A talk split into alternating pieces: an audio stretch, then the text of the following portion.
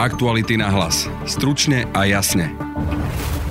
Slovenskí vedci skúmali neočkovaných Slovákov a zistili, že viac ako milión ľudí zrejme nemá žiadne protilátky, a to dokonca ani mnohí z tých, ktorí COVID prekonali, hovorí epidemiologička Alexandra Bražinová. To sú ľudia, ktorí mnohí z nich vedia o tom, že prekonali COVID-19, majú o tom aj potvrdenie a myslia si, že sú chránení, ale teda nemajú prítomné protilátky. Budete počuť aj šéfa analytikov rezortu zdravotníctva Mateja Mišíka a matematika z iniciatívy Veda pomáha Richarda Kolára. Slovensko musí byť premorené, však už nám vlastne nič nehrozí. Nie je to tak. V druhej časti podcastu budeme hovoriť o tom, že Slovákom sú bližšie istoty ako demokracia. Vyplynulo to z prieskumu politologičky Viery Žuborovej. Uprednostňujeme misku plnú šošovice, ale ako náhle demokracia začína byť otrasená v základoch, prípadne demokracia vám začína obmedzovať niektoré vaše práva, tak tam už máme problém. Počúvate podcast Aktuality na hlas, moje meno je Peter Hanák. Výnimočný dizajn, svetlá v tvare anielských krídel a najlepšia bezpečnosť v triede. Také je obľúbené SUV Hyundai Tucson. Posaďte sa do jeho komfortných sedadiel a užite si jazdu s náladovým osvetlením, veľkou obrazovkou a špičkovými technológiami. Užite si zimu s Tucsonom. V Autopolis Bratislava máme autá i hneď k odberu. Navštívte Autopolis na Panonskej, Račianskej, Naboroch alebo kliknite na www.autopolis.sk. Viac ako milión Slovákov nie je ani zaočkovaných, ani premorených, natoľko aby ich chránili protilátky. Vyplýva to zo zistení slovenských vedcov, ktorí to vypočítali zo štúdie na takmer 3800 neočkovaných Slovákov z rôznych okresov. Pokračuje docentka epidemiológie z Lekárskej fakulty Univerzity Komenského Alexandra Bražinová. Negatívny výsledok, to znamená neprítomnosť protilátok, sme zistili v jednotlivých lokalitách rôznu, od 48% až po 74% populácie, ktorá nebola očkovaná. To znamená, viac ako polovica mm, ľudí, ktorí nie sú očkovaní proti ochoreniu COVID-19, nie sú chránení protilátkami. To znamená, že tá druhá časť populácie má prítomné protilátky, ale tu by som rada upozornila, že samotná prítomnosť protilátok ešte nevypovedá presne o tom, nakoľko je človek chránený.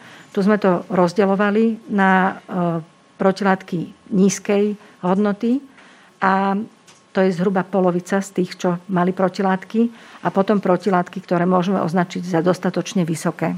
Aby sme to zhrnuli, polovica neočkovaných nemá žiadne protilátky a z tých, ktorých majú, sú v polovici prípadov nedostatočné. Matematik Richard Kolár počíta, čo to znamená v princípe tá úroveň protilátok sa pohybuje okolo 50% v čase, keď tie jednotlivé okresy prechádzali vrcholom svojej delta, delta vlny.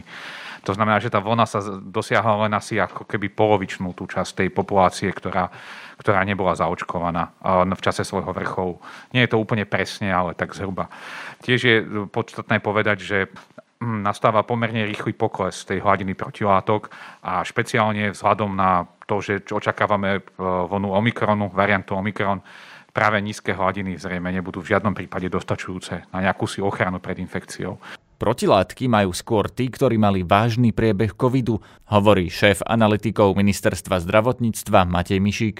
Sú výrazné rozdiely v úrovniach e, nameraných protilátok podľa toho, e, akým spôsobom tieto osoby prekonali ochorenie COVID-19 pri tých osobách, ktoré si neboli vedomí toho, že by prekonali COVID-19, tak až 80% alebo 82% z nich malo negatívny výsledok testu. Na, opačnom strane, na opačnej strane toho spektra sú osoby, ktoré mali symptomatický priebeh, kde takmer polovica z týchto osôb, alebo 44%, mala strednú alebo vysokú úroveň protilátok. Je e, veľké množstvo ľudí, ktorí nemajú e, ochranu pred COVID-19 ani v podobe vakcíny, e, ani v podobe prekonania ochorenia, čo veľmi zjednodušene, ak by sme si extrapolovali na, na počty obyvateľov, tak sú to potenciálne milión alebo vyše milióna osôb na Slovensku, ktoré ešte nie sú chránené či očkovaním alebo prekonaním. V tejto štúdii vedci upozorňujú práve na ľudí, ktorí prekonali COVID, ale ľahko sa môžu znova nakaziť. Opäť epidemiologička Alexandra Bražinová. U tých, ktorí prekonali ochorenie, a teda prekonali ochorenie COVID-19 bezpríznakovo, tak e, viac ako tretina, respektíve zhruba tretina, nemá žiadne prítomné protilátky. Toto sú, už to bolo spomenuté, ale naskôr to opakujem, pretože to sú ľudia, ktorí, mnohí z nich vedia o tom, že prekonali COVID-19, majú o tom aj potvrdenie a myslia si, že sú chránení, ale teda e, práve vďaka e, stanoveniu protilátok zistili, alebo teda sme im dokázali povedať, že nemajú prítomné protilátky, čiže nemôžu sa považovať za chránených. Mnohí z nich sa aj potom, vlastne po tom výsledku našom rozhodli, že sa dajú hneď zaočkovať. Pred falošnou istotou vyplývajúcou z údajného premorenia populácie varuje aj Richard Kolár z iniciatívy Veda pomáha. Pre mňa, keď som videl tieto výsledky, je jeden take-home message úplne jasný. O Slovensku sa vôbec myslelo, že No my musíme byť strašne premorení. Však e, sme prešli dvomi obrovskými vlnami, mali sme extrémne vysokú úmrtnosť. Slovensko musí byť premorené, však e, už nám vlastne nič nehrozí. Môžete si pozrieť výsledky tejto štúdie. Uh, nie je to tak. Druhú tému dnešného podcastu nahrával Jaroslav Barborák. Na Slovensku si viac vážime sociálne istoty ako hodnoty demokracie. Či ešte inak, viac je pre nás miska šošovice ako hodnoty, ktoré vyznáva spoločnosť, ktorej žijeme. Pokazal na to prieskum verejnej mienky, ktorý v našom regióne urobil v marci a apríli Národný demokratický inštitút a len v horizonte hodín zverejnil jeho výsledky. Polovica Slovákov si najviac podľa neho myslí, že v našich končinách sa zhoršuje demokracia, že ide zlým smerom. Na jeho výsledky a obraz krajiny, ktorý prieskum ponúka, sa pozrieme budeme s politologičkou Virou Žúborovou z Bratislava Policy Institute. Pekný deň prajem. Pekný deň. Viac teda vážime plnú misku šošovice ako hodnoty demokracie, len teda z toho prieskumu, čo vyplynulo, pre 68% Slovákov je kvalita života prvoradá v porovnaní s demokraciou. Chcem sa spýtať, či toto je vysvedčenie pre obyvateľov, ktorí tak hovorili, alebo pre samotnú demokraciu, v ktorej žijú? Samozrejme, že je to vysvedčenie preto, v akej demokracii žijeme alebo ako ju chceme mať či sme vôbec pochopili ten koncept demokracie, ktorá nielen nesie spolu so sebou nejaké základné práva, ľudské práva, ale aj povinnosti. Čiže tam si myslím, že tam narážame na ten problém, ktorý ste už pomenovali, že uprednostňujeme misku plnú šošovice, čiže niečo, čo prináša to pozitívum žitia v demokracii, voľný pohyb, pohyb tovarov a služieb a možnosť prejavenia svojho názoru. Ale ako náhle demokracia začína byť otrasená v základoch, prípadne demokracia vám začína obmedzovať niektoré vaše práva, ktorých ste sa evidentne vzdal pri vstupe byť plnohodnotným občanom, tak tam už máme problém. Ja to chcem len nasvietiť tým, že my tu na Slovensku máme skúsenosť aj života pred rokom 89, keď tá demokracia bola vnímaná, že tá sloboda je za hranicami a vtedy za tie hodnoty boli ochotní tisícky ľudí na Slovensku byť aj vo väzení. Keď sa na to pozrieme teraz, teda, že je nám bližšia miska Šošovice obrazne povedané, ako tieto hodnoty slobody slobody, či cestovanie, či vyjadrenie názoru, tak je to také až dosť smutné. Ale na druhej strane zasa asi tým, že žijeme v tej demokracii, máme s ňou skúsenosť, tak e, sme kde si ďalej a jednoducho človek je človekom tým, že veci aj hodnotí. Hej? Čiže nemusí to byť len negatívne. Ten výsledok prieskumu, teda, že nám je čosi bližšie tá Miška šo- Šošovice ako hodnoty, nemusí byť hneď v prvom rade negatívom. Ono to je z hľadiska aj konsolidácie demokracie. Jednotlivé politologické teórie vám vysvetľujú, že v prípade, že demokracia by mala naplňať nielen tie základné práva, ale povinnosti, aby mala prekvitať v rámci spoločnosti, tak potrebujete mať zabezpečené určité životné potreby. To je tá nízka plná Šošovice Sosnowicy. Ešte slovenská spoločnosť stále ako keby nemala dostatok tých eh, základných životných potrieb. A to sa zobrazilo práve aj na výskume, kde stále obava o stratu zamestnania, obava o zdravotnú starostlivosť, sociálnej istoty stále sú na tých prvotných rebríčkoch, čiže stále ešte nemáme dosť, eh, do, dostatok životných potrieb, aby sme sa mohli venovať tej nadhodnote tej demokracie, ktorá sa týka politickej kultúry, úrovne diskusie, úrovne premýšľania o tom, akým spôsobom sa máme ako ako spoločnosť postupovať dopredu. Postavenie jednotlivca, jeho základná ochrana. Čiže ako keby stále ešte dobiehame to, čo Západ už má v sebe a už hľadá tie nadhodnoty, ktoré demokracia ponúka. V rámci toho prieskumu, keď sa tam pozeral tie hodnotenia tých atribútov demokracie, ľudia dávali body rovnosti všetkých pred zákonom, či slobody prejavu, či ochrany ľudských práv, ale nehodnotili vysoko alebo nedávali body politickým stranám ako reprezentantom verejného záujmu či transparentnej vláde. To znamená, že ak by sme sa pýtali, že kto za ten stav môže, ten prieskum nám ukázal, že práve títo reprezentanti, volení reprezentanti, ktorých e, občania vnímajú ako tých, ktorí nezabezpečujú ten verejný záujem? Ja by som to možno zobrala zo širšieho hľadiska, keďže tá nedôvera, ktorá je, a nebol to len ten, tento výskum, ktorý potvrdil e, narastajúcu nedôveru smerom k celej politickej elite. Nehovorím len o, o vládnych predstaviteľoch, ale momentálne vlastne celá politická elita naprieč tomu politickému spektru, naprieč politickým inštitúciám, či už voleným alebo nevoleným, trpí v otázke nedôvery. A tam už je ten širší signál o tom, že nedôvera k schopnostiam a možnostiam slovenskej zastupiteľskej demokracie, ktorá nie je ako keby schopná riešiť spoločenské problémy v prospech ľudí. Takže nie je to len vizitkou súčasnej vládnej garnitúry, ale skôr je to jasný signál, že niečo v tej krajine sa stalo a ľudia sa dožadujú toho, aby ich hlas bol vypočutý, verejný hlas bol vypočutý, aby mali dosah pri tvorbe politiky oni dostávajú. Zároveň však musím dodať, že toto je globálny trend. Toto nie je len špecifikum Slovenska. Na druhej strane však ľudia, ktorí sa vyslovili, že preferujú demokraciu, a je väčšina na Slovensku, ešte stále to je to pozitívne, tak keby si mali vybrať medzi preferovanými formami vlády, stále si vyberajú tú demokraciu. Zároveň je to aj iba deklaratívny názor. Čiže ako náhle príde ku konkrétnostiam, ľudia sa správajú čoraz menej predvídateľné aj napriek tomu, že žijú v demo. A napriek tomu, teda, že by si vybrali demokraciu,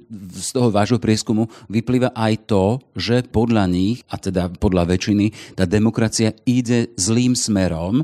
A tam pre mňa bolo zaujímavé, teda, že keď sa pozeralo aj na podporovateľov jednotlivých strán, či koalície, či opozície, tak okrem e, podporovateľov Olano bola vždy väčšina tých, ktorí povedali, že tá demokracia ide zlým smerom. Čo to hovorí o reprezentantoch týchto ľudí?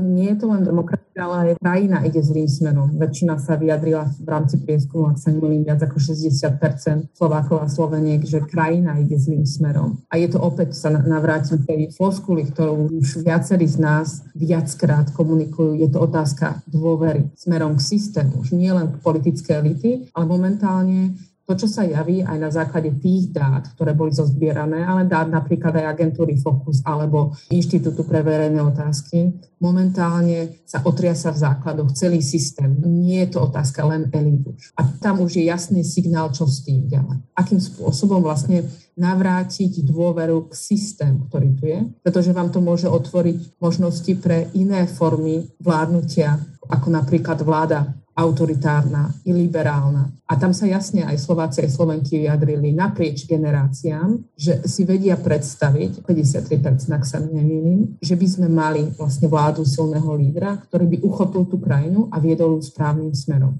A s tým teda, že by to nebolo proti sebe. Demokracia, hodnoty demokracie, ale v rámci tej demokracie osobnosť, ktorá by ukázala smer. Keď sa pozrieme na tie výsledky, lebo ten váš prískum ukázal vysvedčenie aj konkrétnym predstaviteľom, prezidentka, premiér, vláda, parlament, ak s výkonom hlavy štátu bolo spokojných nejakých 56%, tí všetci ostatní sú podstatne nižšie, premiér len 14%, vláda 10% opýtaných, parlament 15%. Čiže tá voľba Zuzany Čaputovej bola šťastná pre Slovensko? Tak z hľadiska dát sa to javí, že áno. Samozrejme, že e, snaha hľadať koncenzuálneho politika je nevyhnutná v rámci toho. Musím však podotknúť jednu dôležitú vec, že ako náhle my strácame dôveru v aktéroch zastupiteľskej demokracie, ako sú politické strany, vláda, parlament, tak opäť je, je to otázka toho, aké schopnosti a možnosti má ten systém sa samoliečiť, keď už strácame dôveru tie, tie atribúty, ktoré, e, na ktorom je postavený. Prezidentka nezachráni vlastne ten celý systém. Hej? Jasné, ale môže byť takýmto busolou, ktorá ukáže smer. E, Zajímavým rozmerom tohto prieskumu je fakt, teda, že odchod z krajiny ako zvažovaná možnosť bola tam ponúknutá a toho sa chytilo až 39, 38% mladých ľudí od 18 do 29 rokov.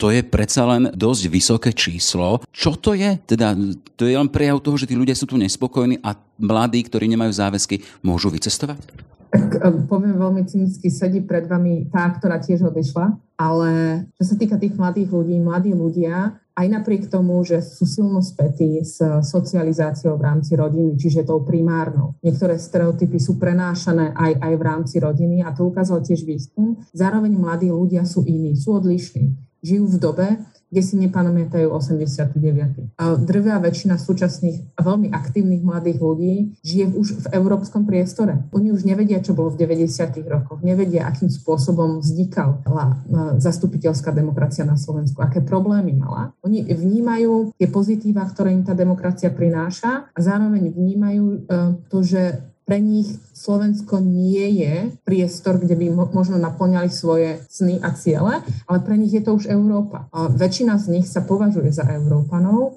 a tým spôsobom vlastne aj vytvárajú svoje sny a tie sú v európskych hraniciach, nie sú len na Slovensku. To nie je len skepsa smerom k demokracii, ale to je otázka pohľadu identitná. Kto som a kde chcem žiť. Mladí ľudia chcú žiť v európskom priestore. Čo mňa prekvapilo, už druhý rok žijeme v kontexte pandémie, na Slovensku máme už viac ako 16 tisíc obetí a z vášho prieskumu, ktorý sa robil v marci a apríli tohto roku, čiže už sme boli v prvej vážnej vlne, tak vyšlo to tak, že COVID ľudia nepovažovali za primárny problém. To vás prekvapilo? Keď som analyzovala tie dáta, mňa to prekvapilo. Určite. Zároveň však, keď som si pozerala tie prvé tri, top 3 problémy, ktoré trápia ľudí, tak je to niečo, čo spája sa s covidom. Zdravotníctvo, zamestnanie, sociálne zabezpečenie. Čiže ako keby ľudia na jednej strane sú unavení s témou covid, už toho máme všetci dosť. Už chceme žiť vlastne v nejakom norm- novom normále, kde vlastne nebudeme každý týždeň čakať, aké nové reštrikcie prídu. Čiže to je skôr jasný obraz toho, že tá spoločnosť už nevládze. Nie je to, že by ich to netrápil ten covid, ten covid ich trápi v kontexte tých problémov, ktoré oni považujú za dôležité. A to je zdravotníctvo, zamestnanosť a vzdelávanie. Možno točiť možno aj takým spôsobom, teda, že COVID je to ako problém a tie vážne problémy, ktoré teda nastavili oni, čo, čo, čo má váhu, zdravotníctvo, to je to, čo to môže riešiť. Zároveň treba povedať aj to B, že ľudia veľmi precitlivo reagovali aj na komunikáciu zo strany vlády, kedy práve COVID bol ten, ktorý, e, e, čomu sa venuje príliš veľká pozornosť. Čiže keď sme mali ísť k záveru, e, každý takýto prieskum verejnej mienky je určený predsa pre tých, ktorí s tými verejnými témami robia, narábajú. Keby ste boli v pozícii premiéra nejakej ministerky, čo by ste si vyzobrali práve z tohto prieskumu ako to hlavné? To, že ľudia vnímajú, demokracia pre nich e, neprináša hmatateľné výsledky. Sice ju majú radi, ale ich oddanosť je nie až taká silná a potrebujú počuť väčší verejný hlas pri tvorbe politik. To by som si zobrala ako premiér. Čiže vytvárala priestory, a kanály na to, akým spôsobom ten verejný hlas pri tvorbe politik dostať naspäť. Aby mali ľudia pocit, že tá demokracia je tu pre nich, je, je, aby, aby videli výsledky, ktoré sú hmatateľné. Momentálne ich nevidíme. Alebo ľudia majú, a percepcia ľudí je v tom, že ich nevidia tie výsledky. To by som si určite zobrala ako politická elita na Slovensku. Toľko teda politologička Víra Žuborová z Bratislava Policy Institute. To je na dnes všetko, počúvajte aj naše ďalšie podcasty. Medzi sviatkami chystáme špeciálny vianočný režim, v ktorom bude denne vychádzať jeden, a to ranný podcast, samozrejme okrem sviatočných dní. Tento jeden podcast nájdete vo všetkých našich kanáloch. Od 10. januára potom nabiehame naspäť na tradičný režim s denným podcastom Aktuality na hlas. Zdraví vás Peter Hanák. Aktuality na hlas. Stručne a jasne.